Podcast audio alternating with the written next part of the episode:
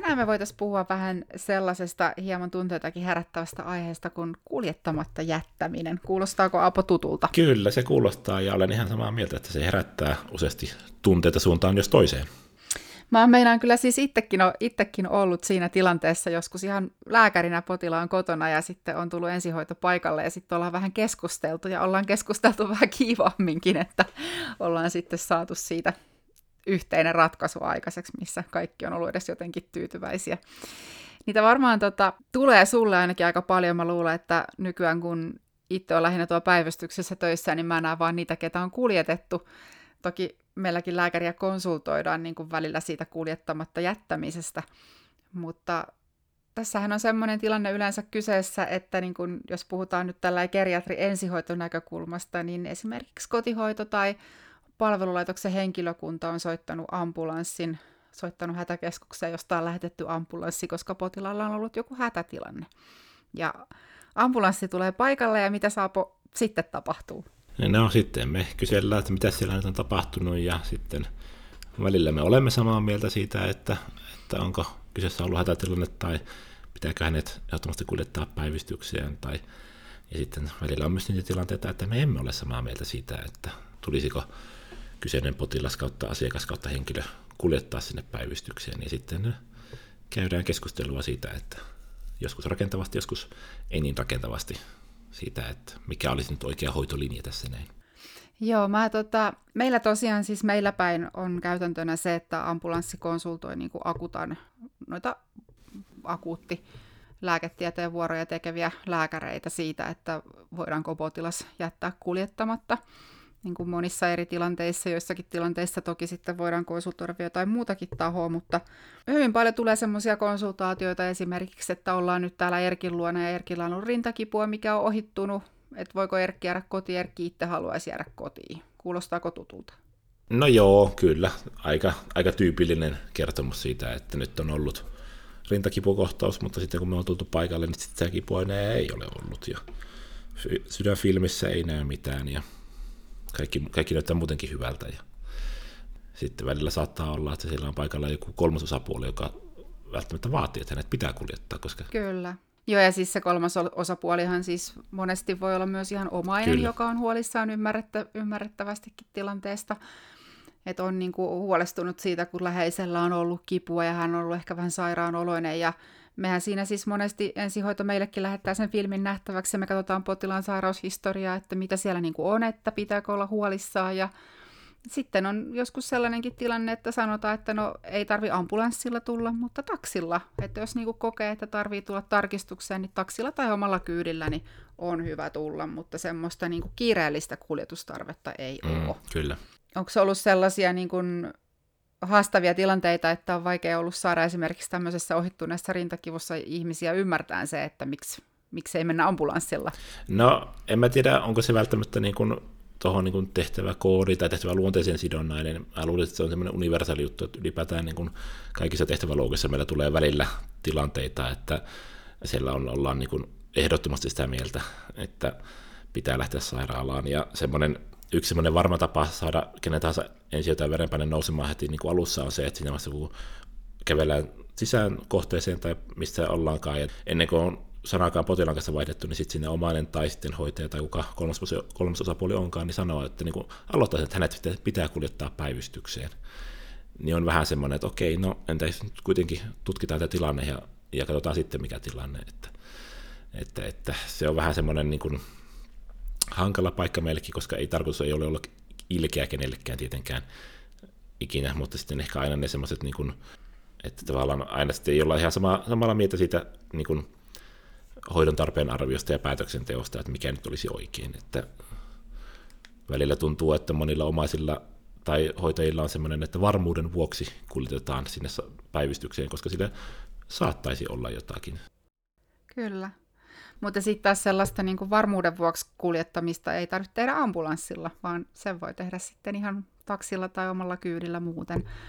muuten että kyllä se niin kuin, nyt varsinkin kun niin kuin on ollut siellä vastaanottavassa päässä, niin myös näkee sen, että kun kaikkia ei tosiaan niin kuin voida kuljettaa, kun ei ole vaan resursseja. Ja sitten myös se, että kaikkia niin kuin, ihmisiä ei jätetä kuljettamatta sen takia, että he tarvitsevat ehdottomasti sen ambulanssikyydin, mutta meillä ei ole ambulanssia. Että siinä niin kuin sellaista tilannetta on tosi harvoin varmaan, että joudutaan niin kuin tekemään jotain poikkeusjärjestelyä, että on vaikka monta kuljetettavaa. Sulla on siitä parempi kokemus, mutta siis tavallaan se, että ihmisiä niin kuin jätetään kuljettamatta sen takia, että he eivät tarvitse sitä ambulanssia tai että he ei tarvi ylipäätään hoitoa. Ne on niin kuin ne syyt, minkä takia jätetään hoito. Joo, en mä henkilökohtaisesti ole törmännyt vielä ainakaan semmoisen tilanteeseen, että olisi ollut niin kuin liian monta kuljetettavaa, että pitää joku jättää pois sen takia, että ei enää mahdu kyytiin. Että sitten me vaan ilmoitetaan, että tarvitaan vielä toinen yksikkö paikalle, jos on semmoinen, että välillähän me saataan pystyä poikkeustilanteessa kuljettamaan niin kuin kaksi potilasta kerrallaan, jos toinen on semmoinen, että voi istua ja toinen Joo. tarvitsee makupaikan niin voi olla, että pystyy kuljettamaan kaksi potilasta kerralla, mutta se toki edellyttää, että molemmat on silleen niin kuin hyvä kuntoisia. Että jos toinen on semmoinen henkihievervissä, että tarvitsee hoitotoimenpiteitä, niin ei silloin tietenkään voida ottaa toista siihen mukaan kuljetukseen, vaikka hän voisikin istua siinä. Niin, niin ei, ei tuommoista tilannetta käytännössä, niin kuin ainakaan minä en ole kuullut, että, että olisi niin kuin sen takia jätetään kuljettamatta, että on liian monta ihmistä. Tarvitsee kyllä sitten vaan lainausmerkissä tilataan toinen ambulanssi siihen paikalle, joka sitten kuljettaa sen toisen potilaan sinne päivystykseen, mutta niin kuin, tuota päivystyksen hakeutumisesta just se, että eihän niin kuin, mä en koskaan kiellä ketään hakeutumasta päivystykseen, mutta ei sen hakeutumisen aina tarvitse tapahtua ambulanssilla. Että jos joku on sitä mieltä, että hän tarvitsee nyt päivystyksellistä hoitoa ja minä olen sitä mieltä, että hän ei tarvitse, niin mä voin sanoa, että, tai useasti sanonkin heille, että, tota, että okei, tilanne on se, että minun arvioni mukaan tällä hetkellä niin ambulanssikuljetusta te ette tarvitse päivystykseen, mutta jos haluatte, niin teillä on oikeus hakeutua sinne omalla kyydillä tai taksilla. Välillä ne on sitten semmoisia haastavia tilanteita, on niitäkin sitten, että ihmiset on niin kuin sitä mieltä, että koska he maksaa veroja, niin heillä on oikeus päästä ambulanssilla ja sitten valitettavasti joillakin on vielä se kuva päivystyksestä, että ambulanssilla pääsee jonon ohi sillä päivystyksestä, mikä. Se on muuten ihan totta, joo. Mikä ei todellakaan pidä paikkaansa. Ei pidä, joo. Me voidaan molemmat tässä nyt kertoa kaikille, että ambulanssilla ei Joo, mä voin vaikka nyt kaikissa Suomen sairaaloissa tai ensihoitopiirissä ole ollut töissä, niin voin käytännössä luvata, että missään päin Suomea ambulanssilla niin ei pääse päivystyksessä niin kuin suoraan lääkärille jonon ohi. Eli yhtä lailla se hoidon tarpeen arvio tapahtuu sillä päivystyksessä niille, jotka tulee kävelemään tai jotka tulee ambulanssilla. Mä voisin vähän palata niihin tila- tai siihen tilanteeseen, kun on vaikka kotihoito on soittanut ambulanssin ja sitten ensihoito tulee ja sanoo, että joo, ei tässä, tarvi, tässä ei niin tarvita ambulanssikuljetusta päivystykseen. Ja mä niin tavallaan ymmärrän myös sen kotihoidon huolen siinä, kun, kun hehän ei voi jäädä sen potilaan luokse. Mm, ja sitten monesti ne potilaat on myös sen kuntoisia, että heitä ei voi laittaa taksiin. Et siis tavallaan se ihminen niin kuin tarvii jonkinlaista hoitoa, hoidon tarpeen arvio niin kuin muutakin kuin se, mitä te ambulanssissa ehkä olette tehnyt. Hän ei tarvi ambulanssikuljetusta, mutta häntä ei voi laittaa taksiin. Tämä, se on niin sellainen vaikea tilanne, että siinä varmaan joudutaan, on monesti sellaisia tilanteita, että kuvittelisin, että joudutaan käymään vähän neuvotteluja. Joo, kyllä juuri näin, että niin kun, tuo on tosi haastava tilanne tuommoinen, että kun tiedetään, miten pienet resurssit vaikka kotihoidossakin on, ja kun niin kuin sanoit, tilanne on se, että he ei voi niin vaikkapa lähteä sitä kuljettaa sitä potilasta päivystykseen, eikä he voi jäädä sen potilaan luokse, koska heillä on taas niin se aikataulu painaa päälle, ja pitää olla jo kohta seuraavassa paikassa. Niin sitten tullaan just siihen dilemmaan, että kun ei välttämättä tarvitse ambulanssikyytiä, mutta tavallaan ei ole muutakaan kyytiä, niin kyllä se sitten välillä se menee ihan niin, että me otetaan se potilaskyyti ja viedään hänet päivystykseen, koska ei niin kuin, se ei ole vaihtoehto, että se potilas jää kotiin ja sen Kyllä. takia, että hänelle että ei löydy oikea kyytiä, niin sitten vaan me otetaan hänet kyytiin ja viedään päivystykseen, vaikka hänelle tavallaan ei semmoista niin kuin, äh, varsinaista syytä ambulanssikyydille ei ole, mutta toisaalta onhan sekin jo jossain määrin kyydin tarpe täyttyy siinä, että hän tarvitsee päivystyksellistä hoitoa, eli hänet pitää viedä päivystykseen, eikä muuta kyytiä ole saatavilla. Niin silloin se jossain määrin täytyy. Se on tilannekohtainen arvio aina, ei Kyllä. voi sanoa suorat aina näin. Niin, niin joskus on tilanteita sitten, että jos ei ole niin kiire tilanne, että tarvitsisi saman tien lähteä päivystykseen, niin sitten voidaan vaikka sopia, että omainen tulee tunnin päästä käymään ja ottaa hänet kyytiä vie päivystykseen. Joo, siitäkin on kyllä paljon tehty. Mm. Mutta toi on varmaan toinen hankala tilanne on sitten toki se, että niin kun, jos te olette eri mieltä vaikka sen kotihoidon kanssa siitä, että pärjääkö se ihminen kotona. Joo, se on sitten se on hyvin haastava tilanne, koska tavallaan äh, siinä sitten niin, jos ei, jos ei ole varovainen vaikkapa omien sanojensa kanssa, niin sitten kotihoidollakin syntyy semmoinen helposti semmoinen tilanne, että me tavallaan kyseenalaistamme heidän ammattitaitonsa, että no Kyllä. ei tässä nyt oikeasti ollut semmoinen, vaikka eihän siitä oikeasti ole kyse, vaan kysehän on, niin kun, jos mennään niin siihen rajapintaan, niin tavallaan meidän tehtävähän on vaan tulla sille paikalle arvioimaan se tilanne meidän näkökulmasta, että miltä se meissä se näyttää tilanne. Mä ymmärrän että, niin kun, ihan oikein täysin, täysin sen, että on vaikka joskus semmoisia niin tilanteita, kotihoito tulee potilaan luoksi ja he on vähän huolissaan potilaan vuodesta, että olisi parempi, jos sitä joku katsoisi nyt sen perään pari tuntia. Sitten se ottaa meidät paikalle ja arvioidaan ja todetaan, että no kyllä hänelle tulee vielä kolmen tunnin päästä uusi ilta, iltahoitajakäynti. Että kyllä meidän arvion mukaan hän voi vielä jäädä ottamaan sitä, että se iltahoitaja katsoo sitten vaikka uudestaan sen tilanteen. Niin tämähän on tosi haastava tilanne lähteä miettimään sitä just, että niin kun, äh, mä ymmärrän sen kotihoitajan pointin oikein hyvin, että hän haluaisi, että ei halua sitä yksin, koska on on mahdollista, että siinä on joku riski, mutta sitten tavallaan meidän mittauksessa ja tutkimuksessa ei tule mitään sellaista ilmiöä, mikä niin kuin antaa sille päivystyksellinen hoidon, niin kuin, että hän olisi päivystyksellistä hoidon tarvetta. Koska jos me viedään hänet päivystyksen semmoisenaan, niin, niin eihän he tee sille hänelle yhtään mitään. Se on ihan totta, mutta toi on siis, kun tavallaan siis kotihoidossakin on monenlaisia hoitajia, on hoitajia, jotka ei ikinä nähnyt potilasta aikaisemmin, ja he soittaa sen takia ambulanssin, että voi ei, että nyt tämä Maija, että hän on ihan hirveän huonossa kunnossa, että eihän tämä nyt voi pärjätä kotona, vaikka Maija on ollut siinä samassa kunnossa viimeisen puoli vuotta ja pärjää ihan hyvin kotona. Niin. Sitten, sitten on niitä hoitajia, jotka tuntee sen Maijan ja tietää, että nyt Maija ei ole oma itsensä. Eli siis ne niin kuin, ei välttämättä siis pysty sanoa ihan, että niin kuin meillä muille voi olla, että eihän Maijassa sillä mitään vikaa, mutta sitten se hoitaja joka on nähnyt sen Maijan joka päivä viimeisen puoli vuotta, aina kun hän on töissä, niin hän tietää, että nyt, Maija, nyt Maijalla on joku pielessä. Niin tavallaan se, että teidän pitäisi niin kuin ensihoitona tietää, että kuka hoitaja niin kuin nyt tuntee Maija ja kuka, kuka niin kuin ei tunne Maijaa. Saatko kiinni ajatuksesta? Saan, saan oikein hyvin kiinni ajatuksesta ja tavallaan kyllä mä ainakin pyrin aina sitten niin kuin myös kysymään kotihoitajalta, jos on tämmöinen vähän niin kuin rajatapaus, niin kysymään, että, että oletko sä käynyt miten monta kertaa hänen luona aiemmin, oletko sä nähnyt potilasta aiemmin. Että niin kuin, vähän sitä niin kuin hänenkin mielikuvasta, jos hän sanoo, että hän on puoli vuotta käynyt sen luona joka päivä, ja sitten sanoo, että nyt se ei ole niin kuin, niin totta kai mä otan hänen niin kuin arvionsa ihan eri tavalla kuin se, että se on niin kuin, no mä oon sitä toista päivää töissä tänään, että mä en hänen luona aiemmin käynyt. Niin onhan siinä niin kuin valtava, valtava kontrasti tavallaan siihen, että, että, että mikä, mikä tilanne tässä nyt on en nyt voi voittaa, että olevani täydellinen, että aina tekisin, niin, tai olisin tehnyt näin, mutta kyllä mä pyrin siihen, että sitten nämä rajatapaukset, niin tavallaan se puhehan on niin meillä se suurin työkalu. Sitten haastatellaan, puhutaan, keskustellaan, että mikä nyt voisi olla se kaikkia tyydyttävä ratkaisu.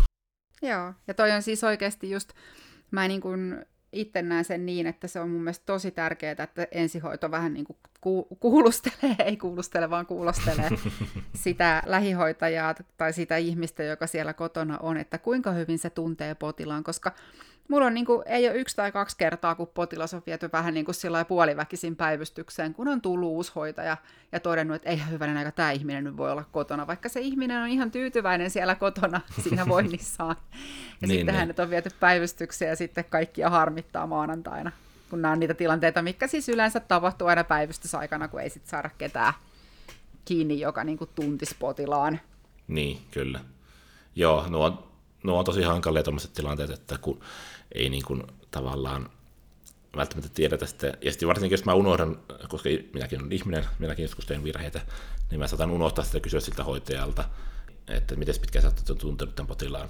Ja sitten kun välillä se tilanne on semmoinen, että kun tiedetään, miten niin kuin epäinhimillinen välillä se kotihoidon aikataulu on. Kyllä. Niin se, että kun me tullaan paikalle, niin suurin piirtein kotihoito sanoo siinä vaiheessa, että no mehän voidaan tästä varmaan poistua. Okei, heippa, kiitos, hei. Mm, lähtee ovesta ulos. Ja sitten mä olen, että no mulla on tullut sellainen kymmenen kysymystä, mitä mä haluan kysyä, mutta ok. Sitten me mennään tavallaan niin kuin niillä tiedoilla, mitä meillä siinä vaiheessa on. Enkä mä tässäkään, tässäkään tapauksessa tavallaan syyllistä sitä kotihoitoa, koska mä tiedän, että heidän aikataulu on välillä täysin epäinhimillinen. Mutta tavallaan sitten just se, että niin kuin, ja välillä tavallaan se tilanne, että myös kotihoitajat niin tietää, että meillä on kysyttävää, niin sitten kun me on tultu paikalle, on suurin piirtein saatu laukut käsistä, niin he kysyvät, onko teillä jotain kysyttävää. Mä että no, aloitetaan vaikka potilaan henkilötunnuksesta. että tota, on ollut sellaisiakin tilanteita, että mä oon mennyt tämmöisen just kotihoidon asiakkaan kotiin, ja kotihoito on tullut portailla suurin piirtein vastaan, ja huikannut heipat, ja sitten siellä on niin muistisairas ihminen kotona, joka ei osaisi kertoa, miksi me ollaan siellä, ja sitten plus sitten, että hänestä ei välttämättä löydy henkilöpapereita, sitten mä käyn sieltä jotain hänen kirjeitä läpi, että mä löytäisin jonkun kelakirje tai jonkun, missä on hänen henkilötunnus, että päästäisiin niin tietää, että kuka hänessä on. Siellä pitäisi olla aina kotihoidon kansio, missä lukee ne, mutta mä tiedän, että niitä ei aina ole, niin. niitä ei aina löydy, mutta Mäkin tiedän vaikeita sen. asioita. tota, meillä oli kerran sillä että me mentiin tämmöiseen palvelutaloon, siis missä niin kun ihmiset asuu omissa asunnoissaan, me oltiin menossa kotikäynnille ja sitten mun ihana sairaanhoitaja piti miettiä, että oliko se sairaanhoitaja vai terveydenhoitaja, niin tota, nappas siitä, että hetkonen, että tämä tää rouva ei nyt tota, ole ihan kunnossa, että mi, miksi sä tässä istut. Ja me oltiin menossa toiselle kotikäynnille, niin me ei oikeasti voitu, siis me soitettiin ambulanssi, ja sitten ei nyt ihan lähetty saman tien juokseen, kun, kun nähtiin vähän punasta, vaan tota, odotettiin kyllä, että sitten ensihoitohenkilökunta tuli ja annettiin sinne sillä alustavat esitiedot, että tämä on nyt jotenkin sekasin tämä rouva, että kun se istui täällä niin kuin rappukäytävässä tuolilla ja ei oikein muistanut, missä asuu. Ja mä sitten soitin siitä vielä tonne niin meidän päivystyksen vastaavalle lääkärille, että jos tästä nyt tulee kotijättökonsultaatio, niin älkää, tota, älä anna lupaa, vaan oikeasti, että tämä ihminen pitää nyt tutkia. Ja mä en muista, tuliko se enää ikinä kotiin sitten, niin kuin kotiin kotiin, vai päätykshän sitten palvelu niin kuin tehostetumpaa asumismuotoa, mutta Joo. en myöskään muista, mikä hänellä oli, mutta siis tavallaan se, että niin kuin, tästä jo siis vähän pidempi aika, niin vähän niin kuin tällä vaan rappukäytävästä pelastettiin tuttu mummo sitten siitä matkaan, kun oltiin menossa toiselle kotikäynnille. Niin näitä kyllä sattuu ja kyllä me siinä vähän rapsaa annettiin, mutta ei me kyllä ihan sitten loppuun asti jääty, jääty katsoa, että mitenkä käy. Joo, ja mullakin oli siis kerran sellainen tilanne, että oli tota, ihan yksityiskohtia taas en enää muista, tästä on sen verran aikaa, mutta semmoinen iäkämpi pariskunta asui kahdestaan, ja tota, heidän luona kävi kotihoito, ja oliko se niin, että kotihoito oli siis huolestunut heidän voinnistaan, ja tehnyt siis, ei ollut soittanut yksi kaksi, vaan oli sosiaalitoimet tehnyt ilmoituksen, siis päivystävälle sosiaalityöntekijälle soittanut, Joo. ja, että ovat huolissaan. Ja jotakin kautta tälle sosiaalityöntekijälle on herännyt huoli näistä vanhuksista, joka hän olisi soittanut 112, ja hän kelloittoi meidät paikalle, ja että kun mä alkaa näistä vanhuksista, ei ollut mitään tietoa, että me ollaan tulossa paikalle, ja sitten me pyörittiin sillä vähän, että minkähän takia me ollaan täällä, kukaan ei osannut kertoa, ja mä yritin soittaa siihen tota, niin, numeroon, mistä tämä ilmoitus oli tehty, niin ei sieltä kukaan vastannut, ja se oli vähän, vähän tämmöinen hämmentävä hetki, että nämä henkilöt itse ei tiennyt, että heillä on ambulanssi soitettu, he itse ei kokenut mitään niin kuin hoidon tarpeen arviota, tai tämmöistä niin päivystyksistä hoidotarvetta. Joo. Eikä kukaan, mä en löytynyt saanut ketään muuta ihmistä kiinni, joka olisi osannut kertoa, että miksi me ollaan täällä näin. Ja sitten se tehtävä lopulta päättyi siihen, että me katsottiin, että molemmat on kuitenkin niin kuin, sillä tavalla, niin kuin, että pärjää siellä, he pystyvät liikkumaan ja on hereillä ja asiat näyttää pääsin puolin muuten olevan kunnossa, niin sitten me lähdettiin pois ja mä yritin sitten vielä muistaakseni myöhemmin soittaa sosiaalityöntekijälle, että mikä homma tämä nyt oli. Annoin vähän palautetta, että ei tämä ehkä ihan tällä tavalla kuulu mennä tämän toiminnan, että me käydään siellä muuten vaan pyörimässä paikalla. Että Toikin kuulostaa siltä, että noita varmasti tapahtuu aika paljon, Joo, koska varmaan on tutulta tarinalta, että joku on soittanut, mutta kukaan ei tiedä mm. kuka ja miksi, tai niin kuin siinä tilanteessa. Tai toinen on sitten se, että niin kuin saattaa joku, joku olla oikeasti huolissaan ja on ollut ihan oikea tilanne, mutta sitten kun se, joka sen tietää sen tilanteen, niin on poistunut paikalta, ja kukaan ei tiedä sitten, mitä on tapahtunut, niin ei voida hoitaa. Siis ei voida niin kuin, ottaa hoitoon, kun ei tiedetä, että tämmöistä on tapahtunut. Mä, jos mä oikein muistan, niin musta tässäkin tilanteessa se tilanne oli siis se, että ei siellä alun perinkään kukaan ollut tarkoittanut, että siellä tarvitsisi ambulanssia tai kotihoito, okay. vaan että se oli vaan niin tehty jonkun tämmöinen jonkinlainen niin huoli-ilmoitus, niin huoli-ilmoitus sosiaalitoimelle, niin. että voisi jossain vaiheessa käydä katsomassa, mutta mä en tiedä, oliko sosiaalitoimista ymmärtänyt jotenkin tämän väärin tai mikä tämä Tämä oli siis hyvin hämmentävä kesi kaikin puolin, koska kukaan ei tiennyt, miksi me ollaan siellä ja kukaan ei kertonut mulle mis, lisätietoja ja muuta, mutta tavallaan tässä just niin kuin ehkä tämä niin tarinan opetus, se niin tiedon kulkuun panostaminen. Että... Ja kun mun piti just sanoa, että se on se tiedon kulku, mikä taas tässä mätti ja taas niin kuin mm. aiheutti kustannuksia ja turhaa työtä ja vaivaa kaikille ja varmasti vähän niitä vanhuksiakin taas hämmensi. Mm, kyllä. Näitä on siis tota, sitten mulla on hyvä esimerkki myös tässä korona-ajalta, niin mulla on semmoinen esimerkki, että niin, niin me käsitellään toisella, toisessa jaksossa tätä elämän loppuvaiheen hoitoa, mutta minusta tämä sopii tähän kuljettamatta jättämiseenkin niin hyvin, niin mä kerron esimerkin, että oli hoitolaitos, missä oli iäkäs ihminen, hän oli yli 100-vuotias vuodepotilas, ja hänellä oli korona, todettu edellisen päivänä saanut tuon PCR-testin tuloksen, että hänellä on korona, ja nyt tuli sitten soitto sieltä, että hänellä on niin hengitysvaikeutta, ja hän on semmoinen tajun, tajunta alentunut, että ei oikein niin kuin Tämä oli lainausmerkissä hauska esimerkki, että kun hoitajat sanoivat, että kun normaalisti aina vaipanvaihdon ja pesujen yhteydessä hän tappelee vastaan ja yrittää lyödä, mutta nyt se ei sitä tee. nyt se vaan makaa paikallaan ja että nyt se ei niinku reagoi oikein käsittelyyn. Ja mentiin sinne ja oli hänellä siis selkeästi tajunta alentunut, että hänellä oli hengitystaajuus semmoista 28 ja tota, verenpaineet oli lähtötilanteessa luokkaa 70-40 ja kuumetta oli 38 jotain ja saturaatio huoneilmalla 8 8. Mä kysyin sitten hoitajalta, että mikä hänen semmoinen normaali toimintakyky on. Niin tota, ja hän sanoi, että no semmoinen, että se niin kuin, ei se itsenäisesti enää liiku, mutta pyörätuolilla sitä työnnetään välillä tällä tota, niin, hoitolaitoksessa, mutta ei se hirveästi tykkää pyörätuolissakaan olla, että se on enimmäkseen vaan niin kuin sängyssä makaamista ja tämmöistä. Ja sitten kysyin, että onko teillä niin kuin, mahdollisuus suonen sisäiseen nesteytykseen tai happihoitoon, mutta kumpaankaan ei siellä ollut mahdollisuutta. Ja, mutta sitten niin kun pohdin sitä tilannetta, niin sitten tota, mä sanoin niille hoitajille, että mä soitan tästä vielä lääkärille, mutta mä nyt ajattelin ehdottaa tämmöistä, että kyseessä on kuitenkin sen verran, onhan hänellä selkeästi niin perustelintoimintojen häiriö, hänellä niin kuin, niin kuin, kyllähän hoitoa varsinaisesti niin tarvitsee, mutta iäkäs ihminen, korona, ja tavallaan ennuste on sen verran huono, että mä ehdotan lääkärille, että hän saa jäädä tähän näin, että kyseessä on niin kuin elämän loppuvaiheen hoito. Hänellä oli muistaakseni DNR-päätös kuitenkin olemassa jo.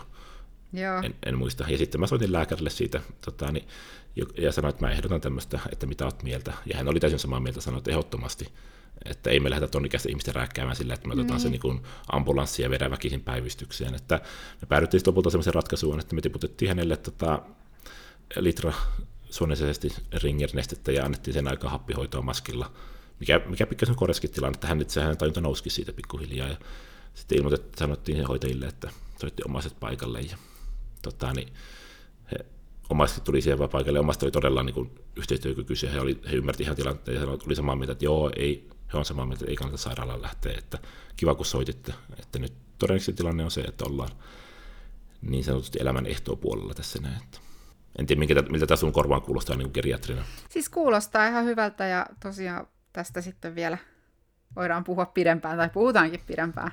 Kyllä, niin meillä mutta siis kyllä juuri näin sen pitäisi niin kuin mennä. Että ei se hoitamatta jättäminen niin kuin... Tai kuljettamatta sitä... jättäminen. Miksi. Kyllä me, kyllä me yleensä hoidetaan potilaat, jos se tarvitsee hoitoa, mutta... Tota... Hei, mutta kato, tiedätkö mitä, ei me aina hoideta sit, kun me ollaan päätetty. Tai me hoidetaan, mutta ei hoideta. Me ei hoideta, äh, mitäs mä nyt sanoisin, me hoidetaan sillä oireenmukaisesti. Mm, juuri näin. Sillain. Sitä mä yritin sanoa. Mutta siis varmaan se, että kuljettamatta jättäminen nimenomaan ei ole sitä hoitamatta jättämistä. Juuri näin, tämä oli hyvin sanottu. Että, se, että tässäkin tapauksessa me annettiin hänelle hoitoa sen verran, niin kuin, mikä, mitä meidän resurssien puitteissa oli mahdollista. Ja hän osasi sitten loppuvaiheessa kertoa, että hänellä ei ole kipuja, niin ei hän tarvinnut kipulääkettäkään esimerkiksi. Mutta tässä on niin varmaan viime hetket rupeaa olemaan tästä jaksosta käsillä, mutta siis se, mistä ehkä olisi pitänyt puhua vähän enemmänkin, niin otetaanko tähän loppuun vielä, kun siis hoitolaitokset. Joo. Eli sellaiset, missä on 24-7 hoitaja paikalla. Monestihan se valitettavasti on siis lähihoitaja.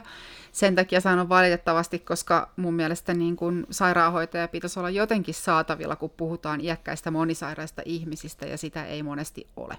Mikä sitten toki johtaa siihen, että niitä, tai niin ambulanssia voidaan joutua soittamaan monesti paikalle. Ja niillä ihmisillä pitäisi olla niin kuin Suomessa lähtökohtaisesti, kun joutuu tai pääsee hoitolaitokseen, missä on ympärivuorokautinen hoito, niin hoitolinjat pitäisi olla niin kuin tehtynä, Kyllä. kirjattuna ylös. Ja pitäisi olla suunnitelma, missä tilanteessa soitetaan ambulanssia, missä tilanteessa siirretään niin kuin esimerkiksi yliopistosairaalan päivystykseen. Mm.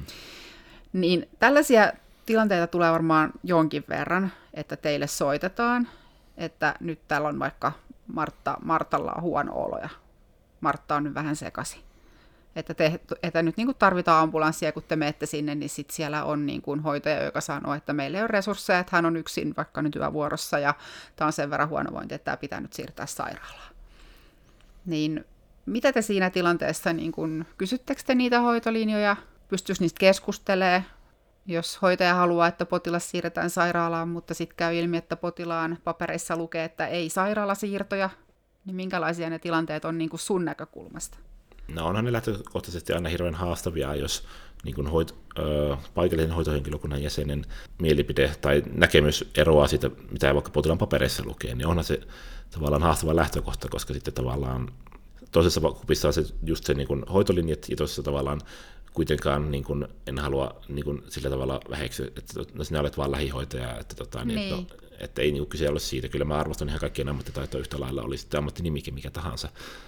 Mutta niin kuin, silti mä ehkä niin tuossa tilanteessa lähtisin kallistumaan sen, että jos hänen paperissa lukee, että ei sairaalasiirtoja, kyllä mä niin kuin lähtisin niin kuin sitä ehkä niin kuin kuitenkin sitten noudattamaan. Että se on Joo. hirveän, ja sitten mä ehkä yritän yleensä sille niin painottaa sille niin lähihoitajalle, koska siinä se tilanteessa sitten lopulta paljastuu siinä se, että tämä, jos on vaikka kyseessä lähihoitaja, niin tota, tavallaan heidän ihan se aiheellinen pelkokin on se, että tavallaan onko, se on niin heidän vastuullaan se potilas, jos se potilas vaikka kuolee sillä yön, yön, yön aikana, niin sitten mä sellaisen, että se ei ole sun vastuulla, että tämä on hoitolinja sovittu tämän potilaan kanssa, että hänen, häneltä ei enää siirretä sairaalaan, koska on katsottu, että hän ei sitä hyödy enää mitään. Että jos hän kuolee tänä yön aikana, niin sitten hän kuolee. Joo, siis toi on tosi hyvä pointti, koska se, miksi mäkin niin kuin vähän vieroksun sitä, että asioita nykyään jätetään ihan hirveästi lähihoitajien vastuulle, on se, että kun lähihoitajat että meillä on niin kuin, tavallaan se vastuu menee niin, että niin kuin lähihoitaja, sairaanhoitaja ja lääkäri, niin se vastuu niin kuin lisääntyy, mm. mikä se, niin kuin, mitä se työ tuo mukanaan niin mun mielestä se on niin kuin väärin, että me sälytetään tällaisia asioita lähihoitajille. Ja heillä ei ole siis välttämättä ketään sairaanhoitajaa, ketä he voisivat konsultoida niin kuin puhelimella.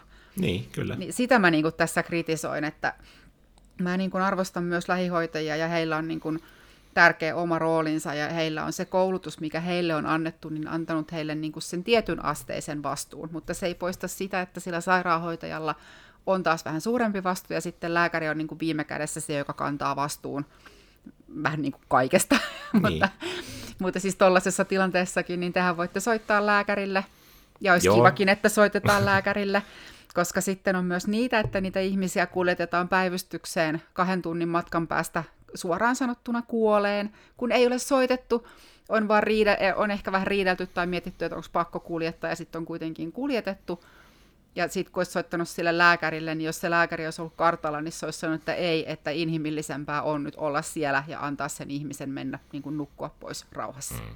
Ja kyllä mä käytännössä siis aina niin kuin pyrinkin tuossa tilanteessa soittamaan lääkärille ihan jo niin kuin oman oikeusturvan takia, että sit jos kyllä. tulee riitatilanteen, niin sitten siellä on potilaan tiedossa on lääkärin kirjaus, että nyt me tehdään näin. Ja useasti se myös sitten niin kuin, äh, rauhoittaa sitä sen paikan, niin kuin hoitolaitoksen hoitajan mieltä, kun Kyllä. he ei välttämättä vielä niin kuin itse soittanut lääkärille. Ja sitten mä voin sanoa, että hei, mä soitin lääkärille, hän oli samaa mieltä mun kanssa.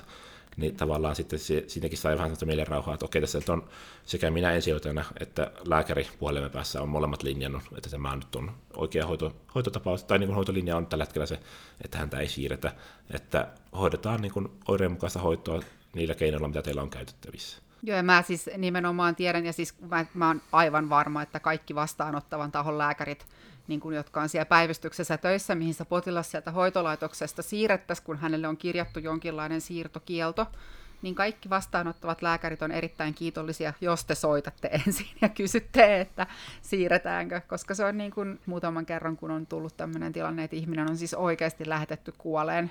Siis on ehkä, ei ole ajateltu, että hän voi kuolla, mutta kun ne joko pahimmillaan kuolee jopa siihen matkalle, niin se on mm. niin kuin epäinhimillistä ja se, on niin kuin, se ei ole oikein sitä potilasta kohtaa. Ei, niin jos mä mietin, että niin kuin omalle kohdalle, niin sanotaan, että no en kukaan ei tiedä milloin tätä lähdetään, mutta niin kuin en mä niin kuin, haluaisi viettää välttämättä viimeisen hetken niin ambulanssissa niin kuin, iäkkäänä monisairaana sinne niin tärisevän no auton kyydissä. Siinä Sen takia, Aapon että, kanssa. Niin, ja joku Aapo huonot miettii, vitsit on viimeinen.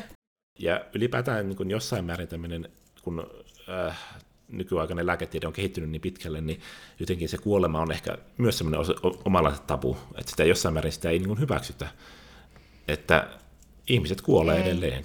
Niin, me ei anneta meidän vanhojen monisairaiden hauraiden ihmisten, jotka ei enää elä edes tässä päivässä, niin me ei anneta heidän kuolla, vaan niin. me halutaan, että he jatkaa sitä elämänsä, vaikka yleensä ne vanhukset on jo itse ihan valmiita lähteä. Kyllä, siis joo, jos heiltä itseltään kysyy, niin on silleen, että juu, toivottavasti taivaan isä ottaisi minut tältä pois. Mutta sitten, no ei, kun meillä on vielä tämä yksi lääke, mikä pidentää vähän teidän, tällä tota, hengitystä, niin annetaan vielä se, niin tässä tulee niin tärkeäksi sellaiset, niin kuin, että pitäisi olla jokaisella sovittuna, joka on kotihoidon asiakas tai hoitolaitoksessa, niin hoitolinjat, mitä tehdään, ja niin kuin, ihan siis kir- kirjoitettuna nimenomaan paperille, ei sillä tavalla, että ollaan puhuttu sen niin kuin jossain hoitoryhmässä, että Joo, pala- ei. palaverissa, että no Pekan kohdalla me tehdään nyt sit sillä tavalla, että sovitaan näin, vaan ihan mustaa valkoisella kirjoitettuna, että jos tulee tämmöinen tilanne, niin Pekan kohdalla toimitaan näin. Joo, se auttaa vähän ja sitten aina löytyy ne pari, jotka, joilla lukee ne papereissa ja silti mm. kuitenkin joudutaan kuljettaa, niin varmaan nyt jos tässä lähihoitajat, ensihoitajat, kuka tahansa kuuntelee, niin soittakaa sinne lääkärille, niin lääkäri sitten Kyllä. ottaa vastuun asiasta.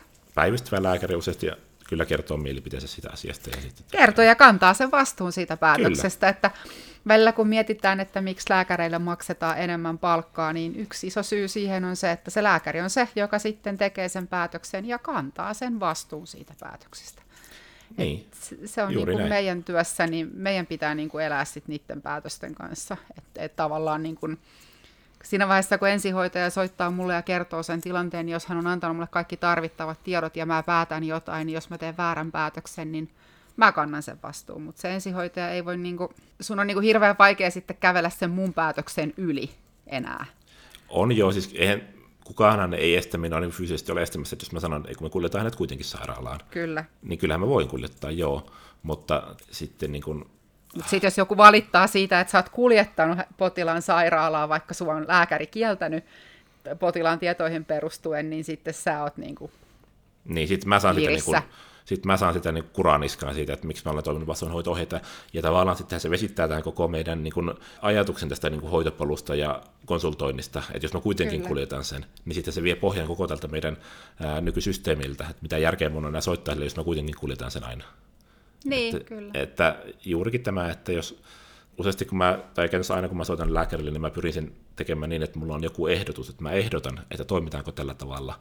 Että tämä on mun näkemys, mitä mieltä sä olet. Ja sitten jos lääkäri on, on tai ei ole samaa mieltä, niin sitten me tehdään sen mukaan. Joo. Mutta tässähän nyt sitten oli taas hyvin tämä aihe ja meillä on sitten erikseen jaksot siitä loppuvaiheen hoitamisesta ja tästä meidän yhteistyöstä. Joo, meillä on vielä oma jakso ihan tästä niin kuin, nimenomaan keskittyen tähän niin kuin hoitolaitoksessa tapahtuvaan elämän loppuvaiheen hoitoon. Ja luulen kyllä, että saadaan siitäkin ihan hyvää keskustelua. Joo. Ja varmaan tästä ensihoitaja lääkärityösuhteesta. Joo, varmaan välissä. tästä konsultoinnista ja näkemyseroista ja hoitolinjasta varmasti saadaan paljon hyvää keskustelua aikaiseksi. Hyvä. Mutta Joo, tota, tässä niin... tämä taas tällä kertaa. Kyllä. Tuli paljon, että hyvä.